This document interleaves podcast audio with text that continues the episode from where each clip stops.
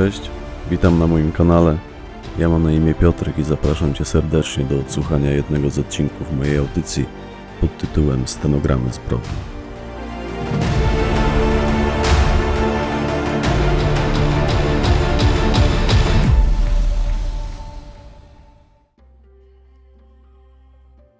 Jantar, część pierwsza. Fragment stenogramu zeznań świadka Sławomira M. W Gdyni znaleźliśmy się, bo ja wiem, dokładnie to nie wiem, nie patrzyłem wtedy na zegarek, panie prokuratorze. Na policji później, na pierwszym przesłuchaniu zeznałem, że było gdzieś koło siódmej rano, może chwilę po, bo faktycznie tak chyba jakoś było. Słońce w każdym razie jeszcze do końca nie wstało, jeszcze takie przymglone było, przyświecało z za linii horyzontu, w każdym razie było bardzo nisko.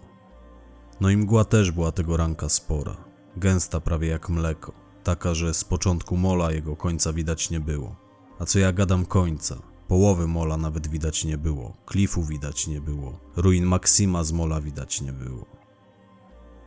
Pojechaliśmy tak wcześnie z samego rana, bo chciałem jak najszybciej pozbyć się tego kłopotu, tych lampek, światełek cholernych. Miały być zyskowne, miało być z tego parę groszy, a tylko wstydu się przez nie najadłem. No i ludzi rano na plaży jest mniej, nikt by nam się tam nie plątał między tymi kablami. Dlatego z samego rana my się tam wybrali. My to znaczy ja i syn mojej siostry, siostrzeniec mój Sebastian Dunikowski. On ma 19 lat, szkołę niedawno skończył, jeszcze się w życiu nie zdążył rozeznać. Ale wyrok już zdążył załapać jeden, z tego co wiem, za kradzież jakiegoś radia samochodowego. Takiego miał pecha, że zaraz jak tylko je ukradł, to sam wszedł na patrol. Po co to zrobił, to nikt nie wie. Głodem przecież nie przymierał. On twierdzi, że to dla adrenaliny. Ja, że z głupoty. Siostra potem długo mnie prosiła. Sławek, daj mu jakąś pracę, bo mu szajba z nudów odbija i jeszcze gorszych kłopotów sobie narobi. No i uległem w końcu. Wziąłem go do siebie pod swoją opiekę, znaczy. Pracować mu ze sobą pozwoliłem. I on pierwszy raz ze mną pracował, jak my te światełka wieszaliśmy, w połowie grudnia jakoś. I potem drugi raz, jak pojechaliśmy je skontrolować, zaraz po świętach. I więcej ze mną nigdzie nie pojechał potem. Zrezygnował z pracy, już się u mnie nie pojawił. SMS-a mi przysłał. Wujek, dziękuję, ale poszukam sobie czegoś innego. Nie wiem, czemu zrezygnował. Sądzę, że się tak wystraszył wtedy, że całą tą sytuacją tak się przejął. Może to i na dobre mu wyszło. Niech ma świadomość, jak kruchy jest ludzki żywot. On taki mi się dziwny jakiś zawsze wydawał, wyobcowany jakby. Zamyślony ciągle był, jak się z nim rozmawiało, to w oczy człowiekowi nie popatrzył. Rozbiegane te oczy swoje miał, a i ludzie mówili, że gdzie się nie pojawił, to zawsze coś zginęło. Moją żonę też kiedyś prawdopodobnie on na stówkę obrobił. Ja już potem przy nim pieniądze głęboko chowałem. Kiedyś na święta siostrę moją z rodziną zaprosiliśmy, z mężem Mietkiem i z Sebastianem tym właśnie, synem ich, na Wigilię znaczy, a to było z pięć lat temu. I 100 złotych z portmonetki mojej żonie zniknęło, a portmonetka na kredensie leżała w kuchni, jak my w pokoju przy stole siedzieliśmy. No głupia sytuacja, stówka rozpłynęła się w powietrzu. Oczywiście nic nikomu nie udowodnisz, nikt go za rękę nie złapał, a 100 złotych jak w portmonetce było, tak potem już nie było. I więcej ich do stołu nie spraszaliśmy. Oni nas też nie, u nich bidniej niż u nas. Oni jakby się wstydzili nas trochę. No. A potem, po tej jego wpadce z radiem, siostra mnie poprosiła, żebym mu jakąś pracę dał. To mu dałem. Do tych światełek go zaprosiłem, do tych lampek, co to urząd miasta mi zlecił ich powieszenie na molo. Bo mnie znają urzędy w całym Trójmieście. Ja im za konserwatora robię. Zaczynałem w Sopocie, ale opinię dobrą sobie wyrobiłem, to mnie potem i Gdańsk do siebie zaczął zapraszać i Gdynia. Umowę mam podpisaną z urzędami, na ich zlecenie drobne prace elektryczne wykonuję. bo ja elektrykiem jestem okrętowym, jak Wałęsa. Nawet my z nim w jednej hali kiedyś pracowaliśmy, ale słowa z nim nigdy nie zamieniłem. On potem po tych wszystkich wydarzeniach w politykę poszedł i już rzadko go w Gdańsku widywano. Ja sam miałem nadzieję emerytury w stoczni doczekać, ale się nie udało. Pozmieniało się, weszło nowe, przyszły menedżery, dogadać się z nimi nie umiałem i odszedłem już szmat czasu temu. Działalność swoją założyłem. Pomału, pomału i coś tam osiągnąłem, nie powiem, że nic. Ale teraz to już tylko za konserwatora w Trójmieście robię. Ręce już nie te, już śrubokręt gorzej utrzymać. I serce już na prąd nie tak odporne jak kiedyś, bo ja rozrusznik już dziesiąty rok noszę. Po dwóch zawałach jestem. Menedżery mnie do trumny prawie wepchnęły.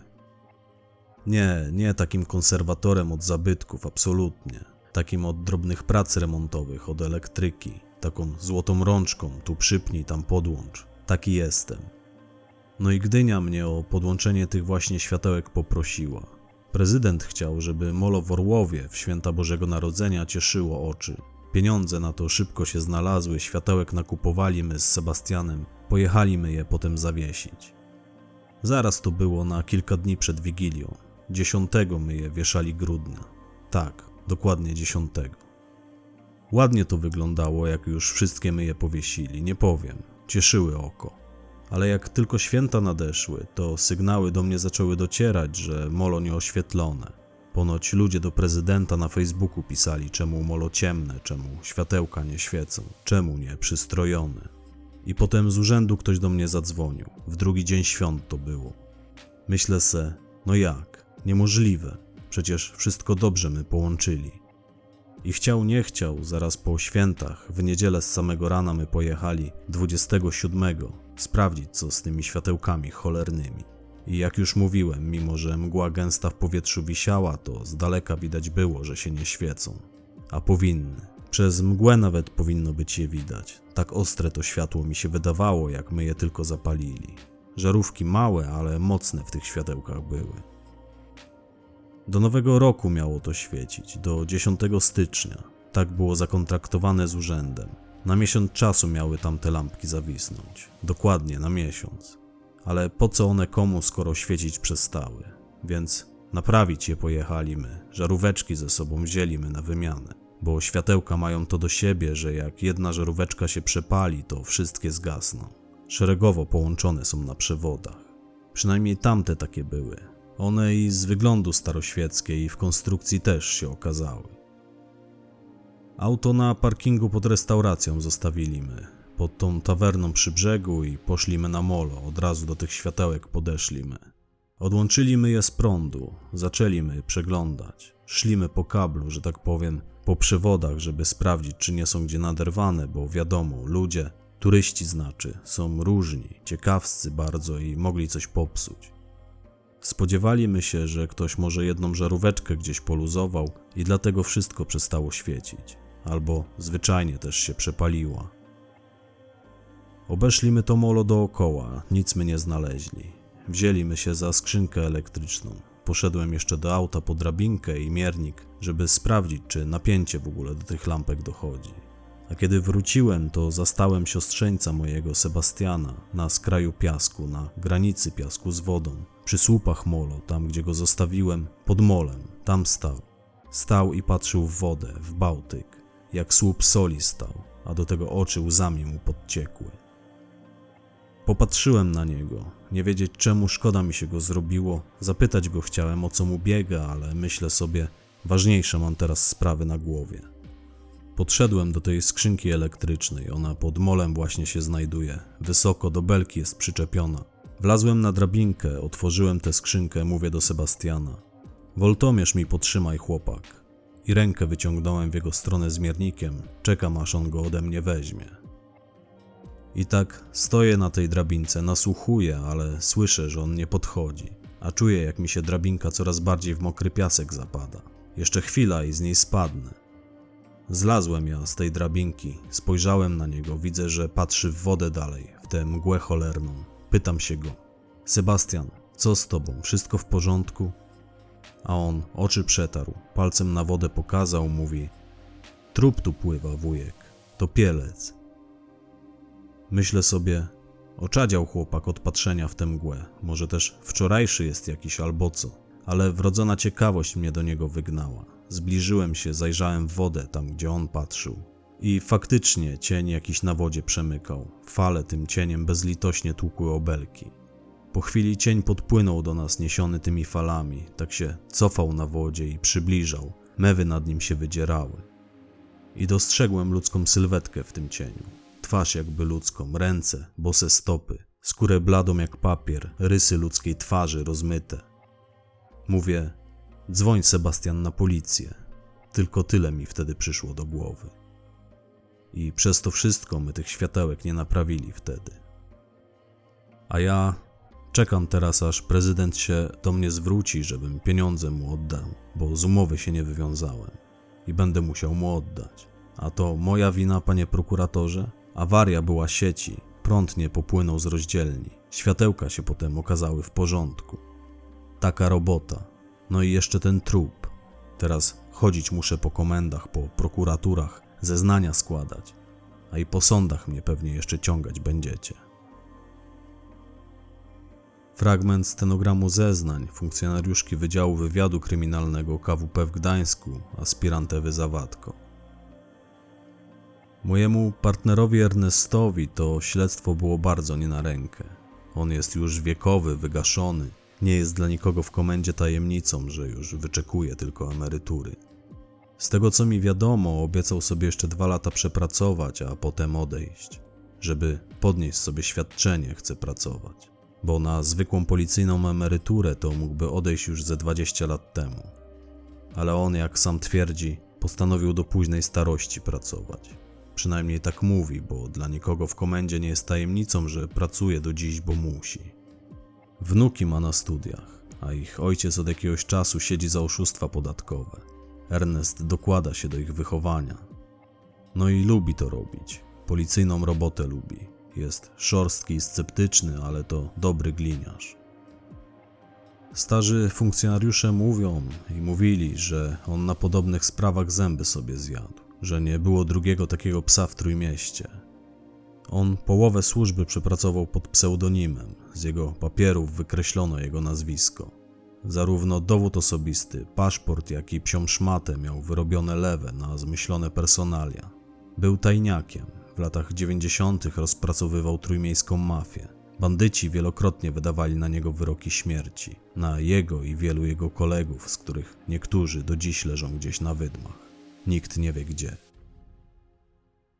Do tej pory z tej starej ekipy tylko Ernest jakoś się uchował w komendzie. W każdym razie wciąż jest tam legendą. Stolica miała swojego Sławka Opale, Trójmiasto ma Ernesta. Z tego co zauważyłam, bo ja w tamtym momencie pracowałam z nim dopiero od trzech miesięcy, trochę na szczęście zdążyłam go już poznać, on instynktownie unika kłopotów. Nie chciał wziąć tego śledztwa, kiedy naczelnik z nim do nas przyszedł. Mnie to zwisało, bo tak naprawdę niewiele miałam wówczas do gadania, aczkolwiek też wolałabym coś lżejszego. W sumie to byłam w kropce, bo z jednej strony chciałam w końcu zająć się czymś poważnym, a z drugiej czułam, że na tak gruby temat jest jeszcze dla mnie za wcześnie. Po prostu świeża byłam w kryminalnym. Ernest negocjował z naczelnikiem dobry kwadrans. Pamiętam, że obaj mówili do siebie podniesionymi głosami, a potem to już nawet wydzierali się na siebie. Ernest mówił, że nie chce trupów z wody, że to pewnie znowu robota bandytów, że on już jest za stary, żeby się strzelać z trójmiejskimi multirecydywistami, że wolałby sprawę lżejszą, żeby nie szargać sobie nerwów. On jest już w tym wieku, że nie zamierza ryzykować i w pełni go rozumiem, ale naczelnik nie dawał za wygraną, aż się ostatecznie wściekł. Macie wziąć to śledztwo i chuj. Tak się te negocjacje dla nas skończyły. Więc podniosłam z podłogi teczkę, którą w pewnym momencie w nas rzucił i zwyczajnie stamtąd poszliśmy. Zanim ruszyliśmy z parkingu pod komendą, Ernest odnotował coś w swoim pamiętniku. Bo on nosił taki mały kalendarzyk, chłopaki śmiali się z niego, mówili, że to pamiętnik, ale ja go kiedyś podejrzałam, gdy zostawił go na stole, to był taki mały kalendarzyk. On w nim odliczał dni do emerytury, coś tam też sobie notował, więc w sumie można go nazwać i pamiętnikiem.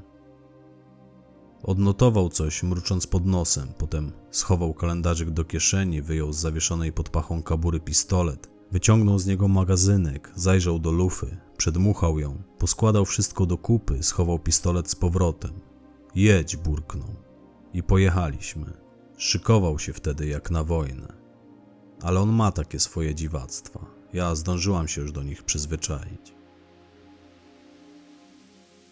Na molu w Orłowie znaleźliśmy się o godzinie 9.44, po półtora godzinie od momentu zgłoszenia. Denat spoczywał wtedy na plaży, na noszach. Został wyłowiony z wody przez strażaków. Wokół niego technicy rozciągnęli już parawan, a lekarz pogotowia miał już dla nas protokół potwierdzający zgon tego mężczyzny. Niewykluczony udział osób trzecich. Tak było tam napisane. Kiedy stanęłam nad zwłokami, natychmiast mnie zemdliło. To był szczupły mężczyzna w stroju biegacza, to znaczy w spodenkach biegacza, takich obcisłych, błękitnych, w koszulce też obcisłej. Pod tą koszulką ona była żółta, miał jeszcze jedną, białą. Kolor tej drugiej przebijał mu się przez dziury, które były w tej pierwszej. Obie koszulki były poszarpane w tych samych miejscach co jego ciało. Odniosłam wtedy wrażenie, że pokaleczył się o belki mola, o które uderzały nim fale. Protokole późniejszej sekcji też znalazł się taki zapis, że jego tułów i nogi pokaleczyły się o drewniane belki stanowiące konstrukcję mola. To były otwarte rany, poszarpane, lekko zemdliło mnie na ich widok. Zawsze mdliło mnie na widok topielca. On oprócz tych dwóch koszulek i obcisłych spodenek nie miał na sobie nic więcej. Ani butów, ani skarpetek, ani łańcuszka, ani zegarka, bo na to w pierwszej kolejności zwracamy uwagę. Jeśli mamy przed sobą zwłoki, wszystko wskazuje na to, że denat czy denatka pożegnali się ze światem z czyjąś pomocą, to w pierwszej kolejności oko policjanta Wydziału Kryminalnego spogląda na szyję, na palce, na nadgarstek. Czy ofiara nosi łańcuszek, obrączkę, zegarek, czy mogła je nosić, bo na przykład po obrączce ślad pozostaje na zawsze, i czy te przedmioty mogły zostać ofierze skradzione, bo motyw rabunkowy jest jednym z najczęstszych motywów zabójstw, przynajmniej na naszym terenie. Ale facet nie miał ani łańcuszka, ani zegarka, a to, czy nosił obrączkę, w tym przypadku bardzo ciężko było stwierdzić, bo jego dłonie całe były pokiereszowane. Palce miał jakby pomiażdżone, skórę rozmoczoną. I one faktycznie były zmiażdżone. W trakcie późniejszej sekcji zwłok wykazano, że palce jego dłoni i stóp zostały umyślnie zmiażdżone, to znaczy nosiły ślady wielokrotnie zadawanych ciosów ciężkim przedmiotem. Kiedy po raz pierwszy przypatrywałam się zwłokom tego mężczyzny, jeszcze wtedy na orłowskiej plaży, pomyślałam, że musiał komuś mocno zaleźć za skórę, skoro ktoś go tak potraktował. Mój partner Ernest przyklęknął przy nim wtedy, przyjrzał mu się, w szczególności jego dłoniom. Potem, podnosząc się z kolan, bo on przyklęknął na tym piasku, powiedział: Nieźle go poharatali. Ciekawe, czym sobie zasłużył. Przy denacie nie znaleziono żadnych przedmiotów osobistych, w tym co oczywiste, żadnych dokumentów. Wiedzieliśmy tyle, że to około 35-letni mężczyzna. Tyle i tylko tyle. Ale tak można było sądzić po jego wyglądzie. Nie miał żadnych blizn, żadnych tatuaży. Jego skóra nosiła trochę rozstępów, w szczególności na pośladkach, bo te były odsłonięte. Te jego spodenki były poszarpane i na udach, co prawdopodobnie świadczyło o tym, że lubił sport, najpewniej też lubił biegać. Że strój, w który był ubrany, nie był przypadkowy. Możliwe, że padł ofiarą mordercy, gdy właśnie zamierzał pobiegać. Skąd to bieganie? Skąd pomysł, że to miłośnik sportu? No, oprócz tego, że miał sylwetkę biegacza, był szczupły, wysoki, był też ubrany jak oni. Koszulka, którą miał na sobie, to była koszulka wręczana uczestnikom londyńskiego maratonu. Biegacze lubią nosić takie koszulki. W każdym razie prędzej założy taką osoba, która biega, niż osoba, która preferuje jazdę na rowerze. Przynajmniej ja tak sądzę, panie prokuratorze. I stąd wzięłam go za biegacza. Ernest zresztą też. Oboje wzięliśmy Denata za osobę uprawiającą jogging na plaży. W Trójmieście ludzie uprawiający sport na plaży czy też w jej okolicy to stały obrazek. Wszędzie można ich spotkać o każdej porze dnia i nocy. Fragment protokołu sekcji sądowo-lekarskiej NN mężczyzny. Dena trasy kaukaskiej w przedziale wiekowym między 35 a 45 rokiem życia. Wzrost 185 cm, waga 82 kg. Ciało rozwinięte i odżywione prawidłowo, bez znaków szczególnych. Brak blizn po zabiegach chirurgicznych, po urazach. Liczne odarcia na skórka i skóry, lekkie przebarwienia, kilka głębszych ran, szczegóły w dalszej części protokołu. Ciało nieco rozdęte, brak innych cech gnicia. Na głowie Denata w miejscu lewej skroni ślad prawdopodobnie powstały po uderzeniu tępym przedmiotem. Skóra w tym miejscu jest zasiniała i uszkodzona. Okrężny ślad na szyi Denata wskazuje na to, że coś mogło zostać na niej zadzierzgnięte, aczkolwiek to nie samo zadzierzgnięcie było przyczyną zgonu. Brak wody w płucach, ich obrzęk, wybroczyny podopłucną, w spojówkach, na twarzy i klatce piersiowej dają podstawy, by sądzić, że ofiara została uduszona, najprawdopodobniej workiem foliowym.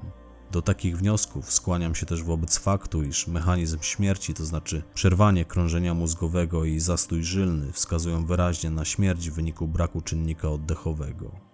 Zgon nastąpił najprawdopodobniej między godziną 22 a 4 nad ranem w nocy z 23 na 24 grudnia. Potem ciało zostało umieszczone w słonej wodzie. Wyraźne obrażenia na nadgarstkach i w okolicy kostek nóg Denata, a także na palcach u rąk i nóg pozwalają sądzić, że Denat przed śmiercią został skrępowany i był torturowany. Cztery palce jego lewej dłoni oprócz kciuka są zmiażdżone. Podobnie postąpiono z trzema palcami prawej dłoni.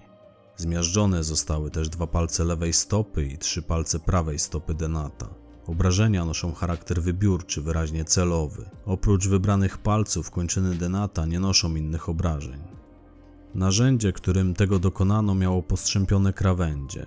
Nie był to typowy młotek, prędzej tłuczek do mięsa bądź też kamień lub inny ciężki i twardy przedmiot o nieregularnym kształcie, na tyle niewielki, iż pozwolił sprawcy precyzyjnie zmiażdżyć wybrane palce. Dwa zęby denata dolnej szczęki, środkowe siekacze, ich korona, w tym szkliwo i zębina, noszą ślady mechanicznego piłowania. Lewy policzek denata został przebity na wylot ostrym płaskim narzędziem o grubości najwyżej 2, a szerokości około 5 mm. Rana rozmiarami jest niewielka, równa, na pierwszy rzut oka przypomina zwykłe skaleczenie. Fragment stenogramu zeznań funkcjonariuszki Wydziału Wywiadu Kryminalnego KWP w Gdańsku, aspirant Ewy Zawadko.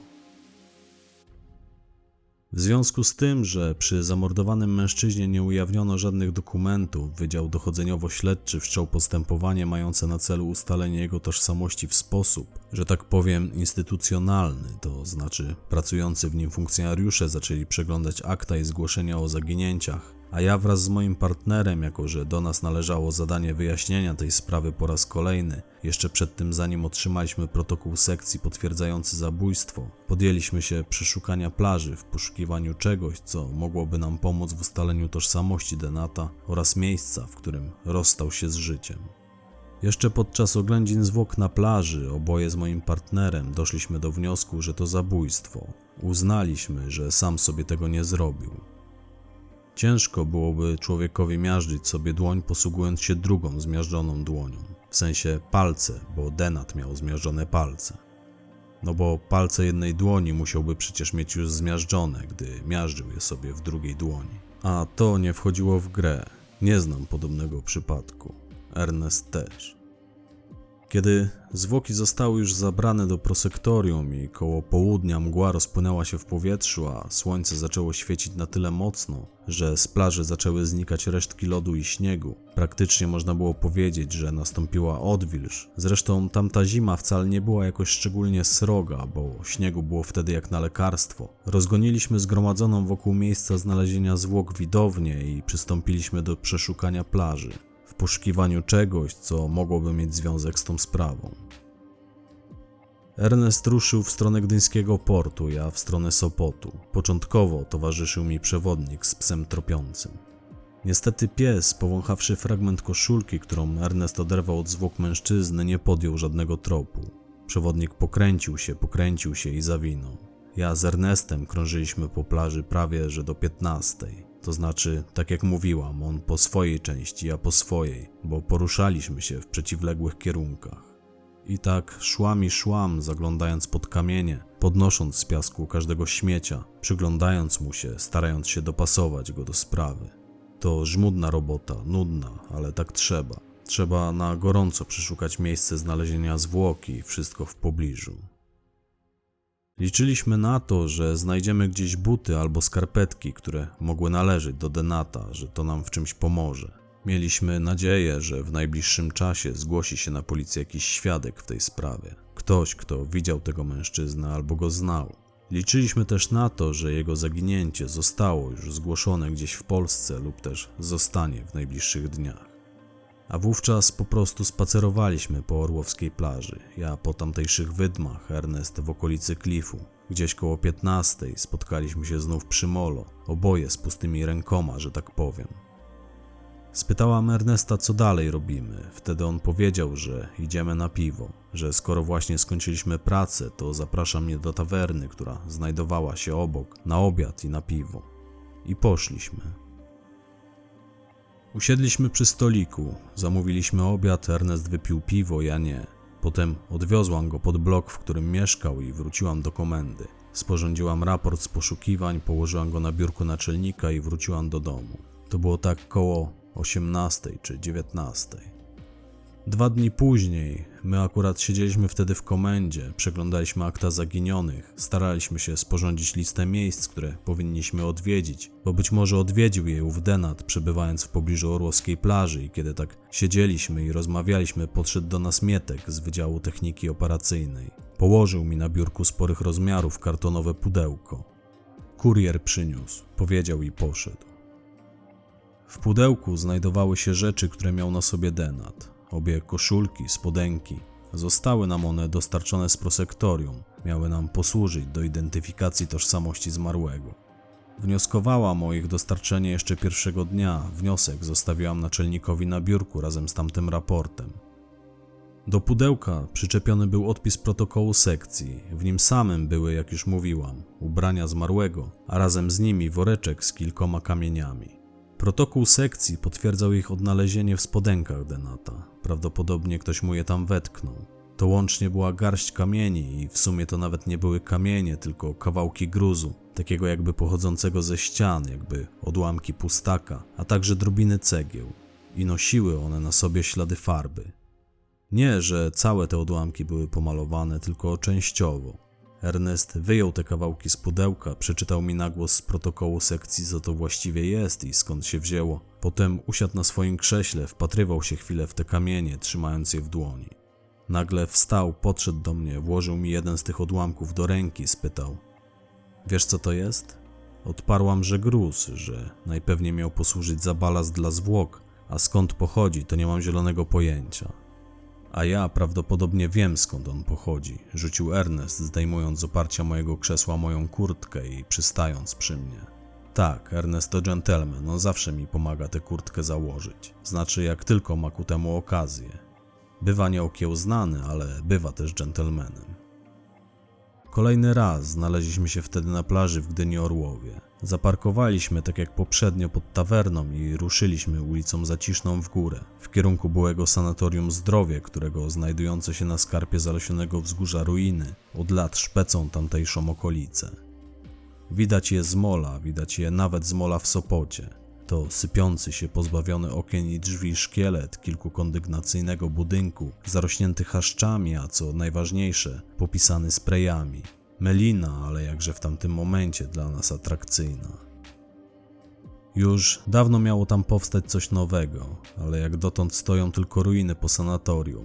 Mimo, że wiem o istnieniu tego miejsca, nie wzięłam pod uwagę, że gruz odnaleziony przy Denacie mógłby pochodzić właśnie stamtąd. Na szczęście od czego ma się doświadczonego, znającego się na gruzie partnera. Ja osobiście nigdy tam nie byłam. Przez lata mając świadomość, że na tym terenie nocują bezdomni, koczują tam alkoholicy i narkomani, a także, że jest to miejsce libacji i uciech żonnych wrażeń odwiedzających Gdynię Orłowo turystów. Aż mnie ciarki przychodzą na samą myśl o tym miejscu. Nie wpierdol się w strzykawki, powiedział do mnie Ernest, gdy przekraczaliśmy zmurszałe resztki progu tego przybytku. Dzięki, że wzmogłeś moją czujność, teraz to już w ogóle dzisiaj nie zasnę, odparłam. A potem rozdzieliliśmy się. Ernest postanowił przeszukać piwnicę, parter oraz pomniejsze nieruchomości przyległe do głównego budynku. Ja miałam za zadanie przejście po wszystkich pomieszczeniach, od pierwszego do trzeciego piętra. Chodziliśmy, zaglądaliśmy, przyświecaliśmy sobie latarkami. Przyglądając się pobazgranym sprayami ścianom, od czasu do czasu wrzeszczałam do Ernesta. Masz coś? A w odpowiedzi słyszałam, nie mam. I za piątym czy szóstym razem, kiedy znów spytałam, czy coś ma, usłyszałam przytłumione: Mam, coś znalazłem, możesz tu do mnie zejść, jestem w piwnicy. W jednym z piwniczych pomieszczeń pełnym śmieci i gruzu musieliśmy uważać, żeby nic na nas nie spadło, bo odparzone połacie tynku wciąż wisiały u sufitu i w każdym momencie mogły się oderwać i spać nam na głowy. Trafiliśmy tam na parę błękitnych butów joggingowych i białych bawełnianych męskich skarpetek. Przy czym buty były w parze, leżały na podłodze obok siebie. Jeden był przewrócony na bok, drugi leżał normalnie na podeszwie, a skarpetki, takie zwinięte w kłębki, jakby zerwane ze stóp i porzucone, znajdowały się w pewnej odległości od tych butów. I zarówno buty, jak i skarpetki były czyste, ewidentnie w miarę nowe, zupełnie nie pasowały do tego miejsca, gdzie królował kurz i pajęczyny. W butach było trochę piachu, ale ogólnie były bardzo zadbane i z pewnością zalegały w tym miejscu od niedawna, bo oboje trafiwszy na te buty wyraziliśmy powątpiewanie w kwestii tego, że one mogłyby się tam uchować dłużej niż kilka dni.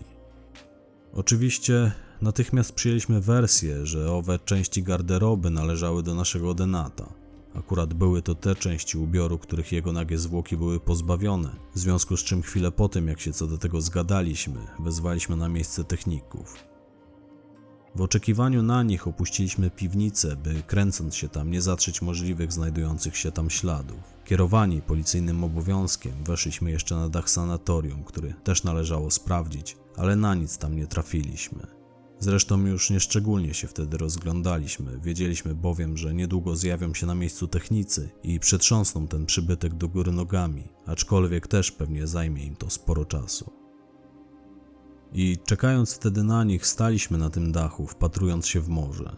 Najpierw staliśmy, potem przysiedliśmy obok siebie. Ernest nakrył mnie swoją kurtką, bo dość mocno tam wiało. Usiadł obok mnie, praktycznie oparł się o mnie. Odpalił papierosa i tak siedzieliśmy chwilę i wpatrywaliśmy się w ten nasz Bałtyk. W pewnym momencie spytałam go: Jak myślisz, kto mógłby wpaść na pomysł, by obciążyć zwłoki tego faceta garścią gruzu? Nie wiem, dzieciaki chyba jakieś, odparł Ernest. I potem już nie rozmawialiśmy. Siedzieliśmy tam na tym dachu do przyjazdu pierwszego patrolu, bo razem z technikami wezwaliśmy też patrol prewencji, by zabezpieczył nam teren. Technicy zjawili się niezwykle szybko. Ich czynności na miejscu trwały kolejne dwie doby. Ale jeszcze tego samego dnia, gdy trafiliśmy z Ernestem na przypuszczalne miejsce zbrodni, gdy powzięliśmy tezę, że znalezione elementy ubioru należały do Denata, wezwaliśmy też w tamto miejsce przewodnika z psem. I pies, w przeciwieństwie do ostatniego razu, kiedy to nie podjął żadnego tropu, spisał się na medal. Powąchawszy znalezione w ruinach sanatorium buty, podjął trop. Po mniej więcej godzinie kluczenia po okolicznym terenie, w pobliżu klifu orłowskiego, wykopał spod cienkiej warstwy piasku sporą walizkę. Jej zawartość prawiła nas wszystkich w osłupienie, bowiem znajdowało się w tej walizce 250 tysięcy euro. Oprócz tej walizki pies wskazał nam też prawdopodobną drogę, którą przeciągnięto zwłoki mężczyzny do morza. Po wszystkim, gdy już zakończyliśmy czynności w tamtym miejscu, a trwały one przez kolejnych kilka dni, doszliśmy do wniosku, że Denat został pozbawiony życia w piwnicach dawnego uzdrowiska. Potem został przeciągnięty przez porastający teren krzaki, a następnie po piasku i wrzucony do morza w okolicy Molo. Niestety dla sprawcy czy też sprawców fale oddały go tak samo jak zabrały. Może przybrało zamiar pozbycia się go, być może zaraz po tym jak do niego trafił, tylko kawałek dalej. I tak tłukł przez kilka dni o te belki pod molem, stąd był też pokiereszowany. A więc mieliśmy zwłoki NN mężczyzny. Poznaliśmy też przypuszczalne miejsce jego kaźni i odnaleźliśmy walizkę z pieniędzmi, na rękojeści której znajdowały się przypuszczalnie jego odciski palców. Bo na walizce były odciski palców, ale palce Denata były w takim stanie, że nie dało się z nich pobrać żadnych odcisków do porównania. W każdym razie odciski z walizki przepuściliśmy też przez system. I nic, nul, zero. Nie figurują, powiedziała Anka z laboratorium, która zajmowała się w naszej komendzie daktyloskopią, gdy zadzwoniła do naszego biura. Więc oprócz trupa, walizki i odcisków, które do niczego nam się nie przydały, mieliśmy też kilka innych rzeczy znalezionych przez techników w ruinach. W sumie był tego cały worek, bo technicy zebrali tam dosłownie wór śmieci i trzeba było wszystkie je przejrzeć, sprawdzić, skontrolować.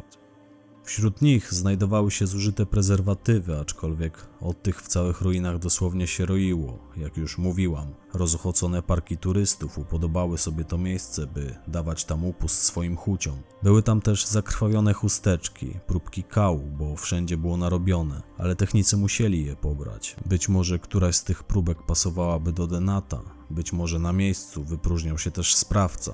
Były tam też próbki moczu, krwi, bo oprócz kropel krwi z kamieni technikom udało się też znaleźć zakrwawione chusteczki. Wszystko to zawdzięczaliśmy będącym na ich wyposażeniu lampom ultrafioletowym. Te bezbłędnie odnajdują krew.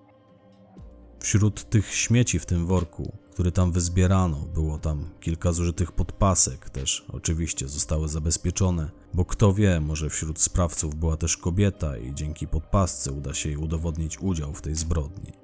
No ogólnie robota techników do przyjemnych nie należy, ale cóż. W każdym razie w tym przysłowiowym worku śmieci znalazł się też inny worek. Taki foliowy worek na śmieci z taśmą, który mógł posłużyć sprawcy do uduszenia mężczyzny oraz pilniczek do paznokci. Taki mały, jakby zabawkowy, jakby z przybornika dla dziewczynek, takiego mój pierwszy manikir, czy coś w tym stylu. Pilniczek był wyraźnie kiepskiej jakości, wygięty włók mocno stępiony, jego krótka rękojeść wyłożona była kolorowymi kamyczkami imitującymi szlachetne, jak już mówiłam, taka zabaweczka. Tyle, że na tym pilniczku znaleziono pył pochodzący ze spiłowanych zębów denata i jego krew. Wpasowywał się on idealnie w opis narzędzia, którym przebito na wylot jego policzek. Zmroziło mnie, gdy mój partner mi to uświadomił. W kolejnych dniach regularnie pojawialiśmy się na plaży w Orłowie, mając przy sobie wciąż rozrastającą się listę miejsc, które zamierzaliśmy odwiedzić, by rozpytać w nich o Denata. Mieliśmy przy sobie też kilka jego fotografii wykonanych tuż przed sekcją. Pokazywaliśmy je mijającym nas biegaczom, spacerowiczom, właścicielom pobliskich sklepów i restauracji, właścicielom nadmorskich hoteli i pensjonatów, zbieraczom bursztynu i osobom przeczesującym plaże z wykrywaczami metalu. Nikt nie znał tego mężczyzny, nikt go wcześniej nie widział. Próby ustalenia jego tożsamości spełzły wówczas na niczym. I wtedy postanowiliśmy dać sobie na chwilę spokój z jego tożsamością, a podjęliśmy zamiar odtworzenia ostatnich godzin jego życia. Wiedzieliśmy niestety tylko tyle, że przed śmiercią prawdopodobnie zakopał w piasku walizkę z pieniędzmi. Tylko dlaczego? Ukradł ją komuś, pieniądze należały do niego, czy przed kimś z nimi uciekał, starał się je przed kimś ukryć. Tego nie mogliśmy rozgryźć. Dziwne to wszystko było. Jak tylko coś mi przychodziło do głowy, to za chwilę pojawiał się wątek, który wszystko burzył. Ernest sypał mi takimi wątkami jak z rękawa, mówił: No myśl, młoda, myśl, wytęż umysł i znajdź motyw, albo chociaż wymyśl miejsce, z którego przybył nasz zamordowany. A ja pokazywałam mu wtedy środkowy palec i dawał mi na jakiś czas spokój. Zastanawialiśmy się oboje, czemu sprawca czy też sprawcy postanowili ukryć zwłoki po zamordowaniu mężczyzny. Czemu zamierzali się ich pozbyć, oddając je morzu? Najczęściej robią tak osoby, które dobrze znały ofiary, ich bliscy, przyjaciele, znajomi, którzy z jakiegoś powodu stali się ich oprawcami. Spodziewaliśmy się, że w tym przypadku też mogło tak być, że zamordował go ktoś, kogo dobrze znał, a w obawie przed możliwą karą postanowił pozbyć się jego zwłok, aczkolwiek wcześniej niczego się nie obawiał. Mógł to być wspólnik, brat, małżonka. Oboje zdawaliśmy sobie sprawę z tego, że to śledztwo toczyłoby się zupełnie inaczej, gdybyśmy znali chociaż jego tożsamość. I siedzieliśmy wtedy w naszym biurze, bo współdzielimy pokój służbowy w komendzie. Licytowaliśmy się z Ernestem na możliwe motywy, kiedy usłyszeliśmy pukanie do drzwi. Odwiedził nas wówczas funkcjonariusz sopockiej patrolówki, sierżant sztabowy Łukasz Chomiś, który już w progu oznajmił, że skierował go do nas jego kierownik, kiedy ten mu powiedział, że zna tożsamość zamordowanego mężczyzny. Otóż sierżant Chomiś 20 grudnia 2020 roku pełnił służbę w patrolu wywiadowczym, to znaczy zwykłą służbę patrolową na ulicach Sopotu, tylko incognito, bez munduru, kiedy jego zespół otrzymał sygnał, że na sopockim hipodromie w czasie gdy trwały tam targi bursztynu, nie jakieś renomowane, takie zimowe, co niedzielne targowisko tam było. Ktoś tam się na tych targach z kimś posprzeczał. Wywiązała się z tego awantura, w trakcie której doszło do rękoczynów i dyrekcja hipodromu bardzo prosi o interwencję. I sierżant Chomiś, jako że był w pobliżu, podjął się tej interwencji i udał się w tamto miejsce. Fragment zeznań funkcjonariusza KMP w Sopocie, sierżanta sztabowego Łukasza Chomisia. Panie prokuratorze, o tym, że ów osobnik podlega próbom ustalenia jego personaliów przez Komendę Wojewódzką w Gdańsku, dowiedziałem się 9 stycznia 2021 roku, zaraz jak tylko wróciłem do pracy po urlopie. Bo ja miałem urlop od świąt Bożego Narodzenia aż do 9 stycznia właśnie, stąd tak późno się z tym zgłosiłem. Kiedy przyszedłem po urlopie do pracy i udałem się na odprawę w sali odpraw, na zawieszonej tam tablicy zauważyłem fotografię zwłok mężczyzny, wobec którego przed Nowym Rokiem podejmowałem interwencję. Pytam się mojego partnera, który siedział wówczas obok mnie. Ty kojarzysz tego typa? Legitymowaliśmy go na końcówce zeszłego roku, jakoś przed świętami, zdaje się, że na hipodromie. A mój partner mówi: No kojarzę, to ten, co się wtedy rzucał do obsługi. Więc zaraz po przybyciu na hipodrom, gdzie przy wejściu czekała na nas kierowniczka z ochrony, udaliśmy się na jedno z tamtejszych stoisk. Tam się wtedy odbywały jakieś targi biżuterii i bursztynu. W każdym razie przy jednym ze stoisk siedział na krześle mężczyzna z zakrwawionym nosem, ten z fotografii. Nieszczególnie zareagował na nasz widok, mimo że zgromadzone tam osoby oskarżyły go o kradzież. To znaczy, jedna z kobiet, która była wystawcą na tych targach, miała tam swoje stoisko z bursztynem, oskarżała go o kradzież. Sytuacja wyglądała tak, że zaraz po tym, jak on oddalił się z tego stoiska z kobietą, w towarzystwie której przebywał, ta pani ze stoiska stwierdziła, że zginęła jej jakaś biżuteria. Ileś tam srebrnych pierścionków, trzy czy cztery, które pokazywała pewnej młodej kobiecie. I w sumie to nie tego mężczyznę oskarżyła o kradzież tych pierścionków, tylko młodą kobietę, która mu towarzyszyła. Ale tamta kobieta w całym tym zamieszaniu zdołała oddalić się z miejsca, a facet miał zwyczajnie pecha, bo przy wyjściu pochwycili go ochroniarze. Tak, oni trochę go tam poszturchali, bo się stawiał, po czym zwyczajnie odprowadzili go na stoisko. Miał zakrwawiony nos, ale nic więcej. Więc złodziejki nie było, był za to jej partner. On się tam awanturował po angielsku i po szwedzku, bo gdy go legitymowaliśmy, okazało się, że jest Szwedem. W każdym razie już mieliśmy go zawijać na komisariat do wyjaśnienia, ale w pewnym momencie podeszła do nas jakaś kobieta, która położyła na ręce właścicielki stoiska kilka pierścionków z bursztynem i powiedziała, że znalazła je w toalecie. Jakaś poczciwa kobiecina to musiała być. W wieku, bo ja wiem, 30 lat może. No, z pewnością więcej nie miała. My jej personaliów nawet nie notowaliśmy ze względu na to, że sprawczyni co prawda uciekła, ale skradzione przez nią przedmioty się znalazły i sprawa, tak jak się zaczęła, tak się zakończyła. W każdym razie przyniosła te pierścionki jakaś kobieta i ostatecznie wszyscy tam wspólnie doszli do wniosku, że sprawy nie było, a my po spisaniu personaliów mężczyzny z krwawiącym nosem interwencję zakończyliśmy. Tym bardziej, że on też nie rościł sobie do nikogo żadnych pretensji. W sumie to powinien się przecież cieszyć, że tylko tak to się dla niego skończyło. Aczkolwiek, znając jego późniejsze losy, wcale mu nie zazdroszczę. Więc gdy tylko zobaczyłem jego twarz na zdjęciach wiszących w sali odpraw, bo widocznie Gdańsk nam je przysłał i ktoś je u nas wywiesił, to zaraz zameldowałem o tym kierownikowi, a ten kazał mi tuż po odprawie pojechać do wojewódzkiej w Gdańsku, odnaleźć śledczych zajmujących się sprawą zaginięcia tego mężczyzny i zameldować im to samo. I tak zrobiłem, panie prokuratorze. To był, według tego co wówczas odnotowałem w notatniku, Erik Nilsson, Szwed. Miałem w rękach jego paszport. Jak on sam twierdził, przybył do Sopotu w celach biznesowych. Już po tym, jak oni się między sobą wszyscy dogadali, o szczegóły go nie pytałem. Fragment stenogramu zeznań funkcjonariuszki Wydziału Wywiadu Kryminalnego KWP w Gdańsku, aspirant Ewy Zawadko. Po wizycie sierżanta Chomisia dostaliśmy skrzydeł. Myślę, że właśnie tak można to nazwać. Zaraz poleciałem do dochodzeniówki, wklepałam tam w ich system przypuszczalne personalia Denata. Już po chwili dowiedziałam się, kim on jest, a moim oczom ukazało się jego wyraźne zdjęcie. Nasz Denat, to znaczy Erik Nilsson, faktycznie okazał się być Szwedem. Właściwie to pół Szwedem, pół Finem, bo jego matka była Finką. Miał zamieszkiwać w Helsingborgu z żoną i dwójką małoletnich dzieci. W momencie śmierci miał 37 lat. Dwa dni później obchodziłby 38 urodziny.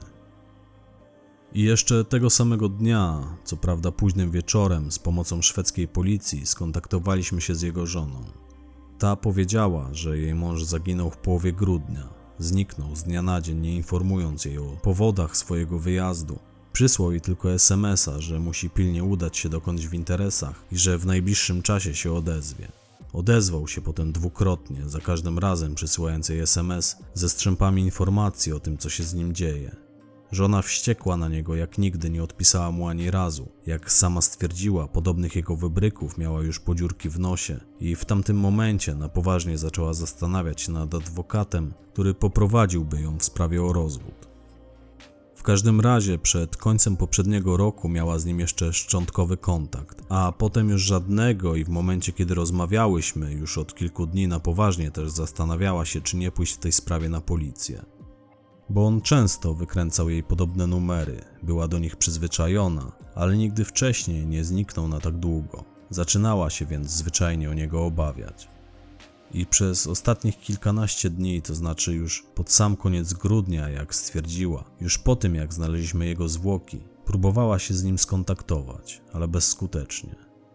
Miała nadzieję, że wróci do domu przed Sylwestrem, tak obiecał w jednym z SMS-ów. Dzwoniła za nim do hotelu, pod którym stało jego Porsche, bo wraz z nim zniknął też jego ukochany samochód, krwisto-czerwone Porsche Macan, a namiary na samochód miała dzięki systemowi GPS, który posiadał. Na pytanie, czy nie martwiła się o męża, odparła, że miała podgląd na to, gdzie znajduje się jego samochód i to ją nieco uspokajało. Tak nam oznajmiła. I kiedy zapytaliśmy ją, gdzie teraz znajduje się Porsche jej męża, odparła, że wciąż stoi na parkingu pod Grandem w Sopocie, że stoi tam od ponad dwóch tygodni.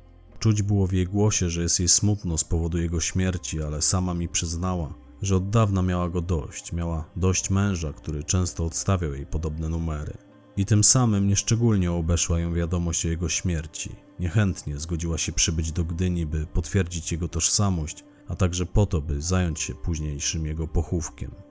W momencie, gdy poinformowałam ją, że mocno prawdopodobnym jest, iż jej mąż nie żyje, jak ona sama stwierdziła, i kurwa kamień spadł mi z serca, a ja nie wiedziałam, co dalej powiedzieć. Ta kobieta miała do niego wiele żalu o to, co się stało, żalu, którego już nigdy nie zdoła mu wygarnąć.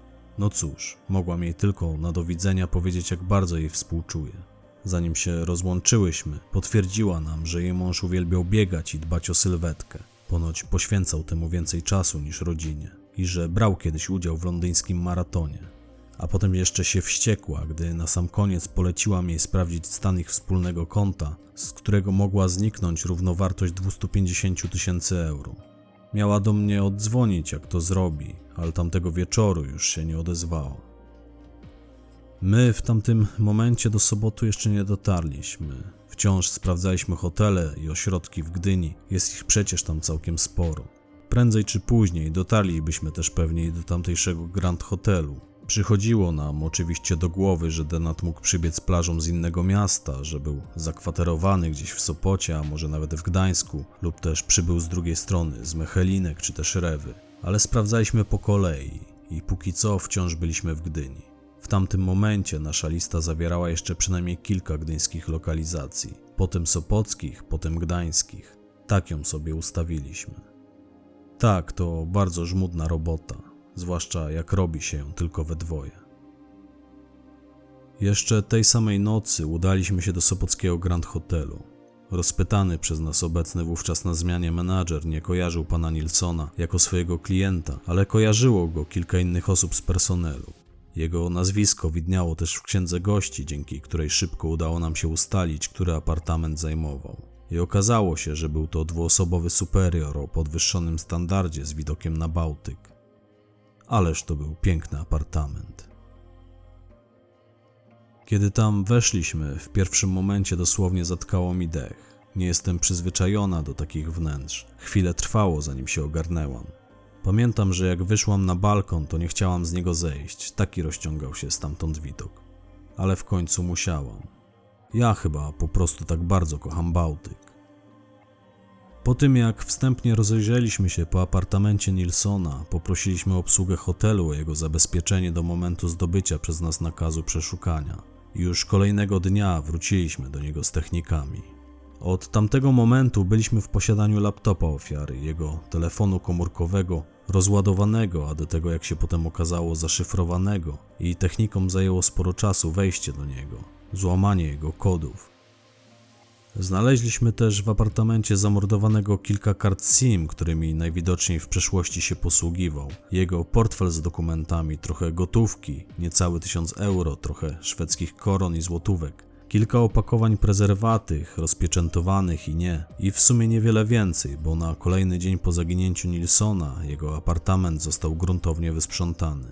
Na drzwiach wciąż wisiała kartka proszę posprzątać.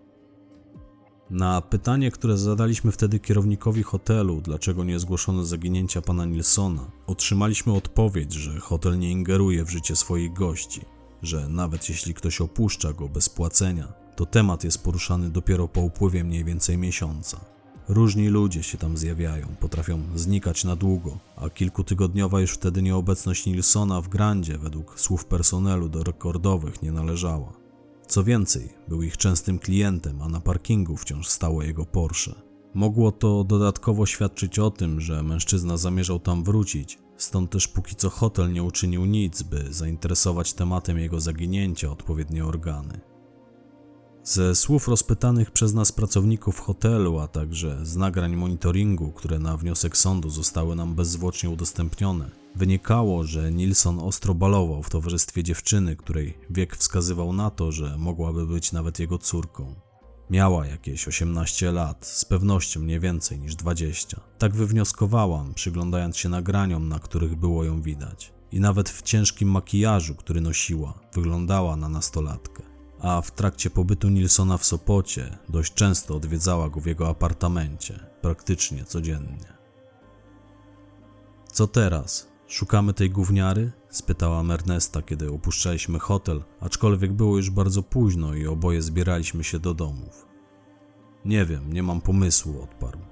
Może powinniśmy od tego teraz zacząć, może będzie wiedziała, z kim był umówiony jej przyjaciel, kiedy opuszczał hotel z walizką pieniędzy, będąc ubranym w strój do joggingu. I kto założył mu worek na głowę? Pamiętasz ten, który leżał nieopodal jego butów? Ten zabezpieczony w ruinach sanatorium przez techników. Może będzie wiedziała, kto go zaciskał na jego szyi i tak dalej.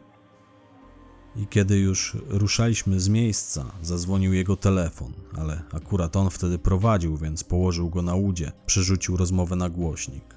Czego? spytał, wiedząc, że dzwoni nasz naczelnik. Mam dla was nowe zadanie, odparł tamten.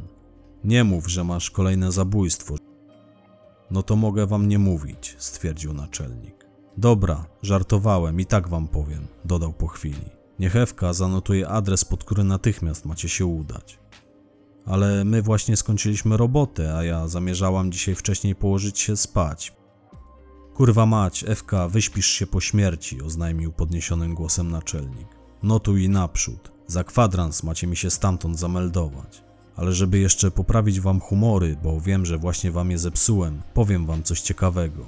Właśnie pojawiły się w systemie odciski palców pobrane z apartamentu Nilsona w Grandzie. Tak, w tym Grandzie, który właśnie opuściliście. Ja też jestem zaskoczony, że pojawiły się tak szybko, ale mniejsza z tym. W każdym razie mam niepotwierdzoną jeszcze co prawda informację, ale jednak, że osoba, która używała pilniczka znalezionego na miejscu zbrodni, to znaczy zostawiła na nim swoje odciski palców, była w apartamencie tego Nilsona. Dotykała tam całkiem sporej ilości rzeczy. I kiedy tylko nasz naczelnik skończył wypowiadać te słowa, prawie że jednocześnie wyrwało się nam obojgu. To musi być ta pieprzona gówniara.